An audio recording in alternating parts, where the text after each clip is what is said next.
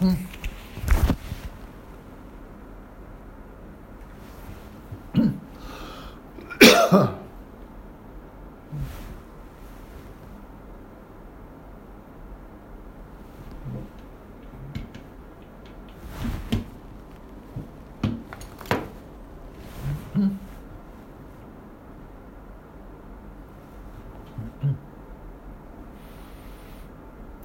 こんにちは荒木和弘です。令和4年1月8日土曜日のショートメッセージをお送りします、えー、よくあの言われることなんですけども向こうに拉致被害者たくさんいるとしても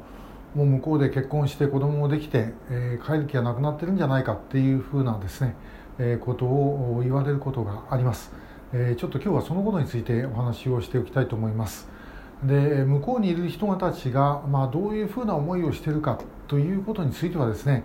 えー、これはまあ正直言ってあの私も直接言って話を聞くわけにいかないんで何とも言えません、えー、ただいくつか、まあ、ちょっと例を申し上げたいと思います。あの寺越武さん昭和38年の寺越事件でですね、えー、おじさん2人と一緒に拉致をされてで今でも平壌に住んでます。これ日本人の拉致被害者の中で唯一家族が会える人なんですけれどもあのたけしさんは、まあ、日本政府はまだこれでも認定してないんですね拉致認定は。でたけしさん1回だけあの5人の帰国の頃にですね、えー、日本に戻ってきたことありますただしこの時はあ朝鮮人キム・ヨンホということでですね向こうのあの代表団の一員ということでやってきました。で金沢のご実家ご実家というかですね妹さんの家なんですけどもそこにお母さんも住んでおられてでそこで、えー、泊まってたと。でもその泊まってる家にも監視役の北朝鮮の人間が一緒にいて、えー、逐次いろんなものですね話を聞いてたと。で,、えー、ですけども、まあ、寝る時になって、えー、お母さんの布団にですね入ってきてで泣いてたという話がありました。でそれからまた、あのまあ、これはですねあのお母さん友江さんから聞いた話なんですけども、え、もう一つ友江さんから聞いた話でたけしさんがあの時日本に来る時に、えー、平壌のご家族これあの奥さん全く純粋な北朝鮮の人です、えー、でですから、まあ、もちろんお子さんたちも同様なんですが、えー、もうお父さん帰ってこないんじゃないかと思ってたという話をしてました。でえー、あとあのアメリカのキム・ドンチョル博士、えー、のですね、えー、お話の中でキム・ドンチョル博士があの向こうの、まあ、公衆浴場でですね、えー、会った人で、えーまあ、韓国軍の捕虜、まあ、国軍捕虜と言われますが朝鮮戦争の時に捕虜になってそのまま北朝鮮に抑留されてしまった方々というのがいます。でこの中のお一人の方とですね話をしたと。でその時に、まあ、その方が言っていたのはもうあの全くですね、えー、もうずっと音信もないんだけどもここここに妹が住んでるはずだと。で、えー、もしあの韓国行かれることがあったらばぜひ連絡を取ってもらいたい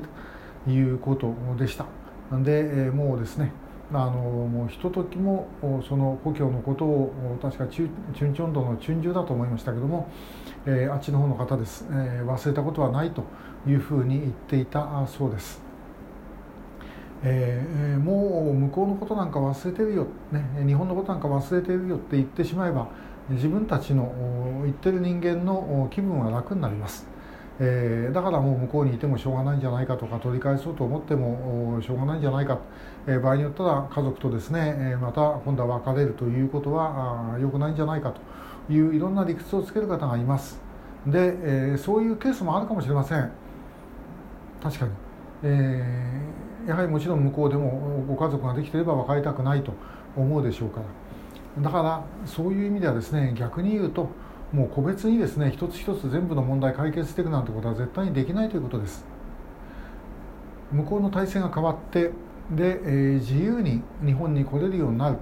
そして日本人の中でですね向こうに連れて行かれた方々は戻ってくる。ご家族がいるとすれば、まあ、そのご家族も一緒に来ることになると思います。で日本に来てから判断をすればいいです。日本に来てそしてどうしようかなというふうに考えてですね、で日本にやはり残りますという方は当然その対応をすればいいですし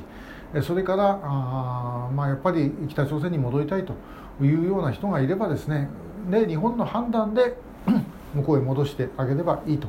いうことだと思います。で、これ向こうで決めろっつったってですね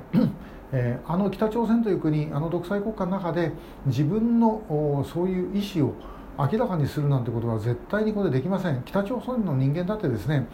え自分がどう考えているかということすらおそらくわからないという状態だろうと思います。だから北朝鮮で判断するというのは無理です。日本にですねともかく連れて帰ってきてそれから判断をしてもらえばいいと。いうことになります。で拉致といったってですねもうさまざまなケースがあります。ここからここまでは拉致と区切ることはできません。これ今までも何度もお話してますけども自分の意思で行って戻れなくなった方これも有本恵子さん石岡さん松木さんもみんな同じですけどもやっぱり自分の意思で行っちゃってそして戻れなくなった方ってたくさんいるわけです。であるいは、まあ、在日の拉致被害者もいるあるいはそれ以外の国の拉致被害者もいると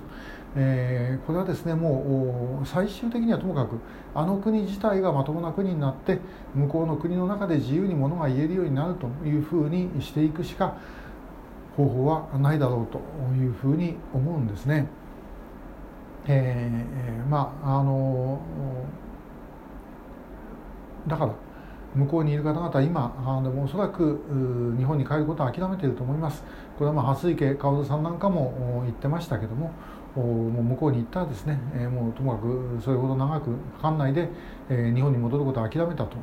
帰るかもしれないというふうに思っていたらもう精神的にですね持たないということでした、まあ、全くその通りだろうと思います。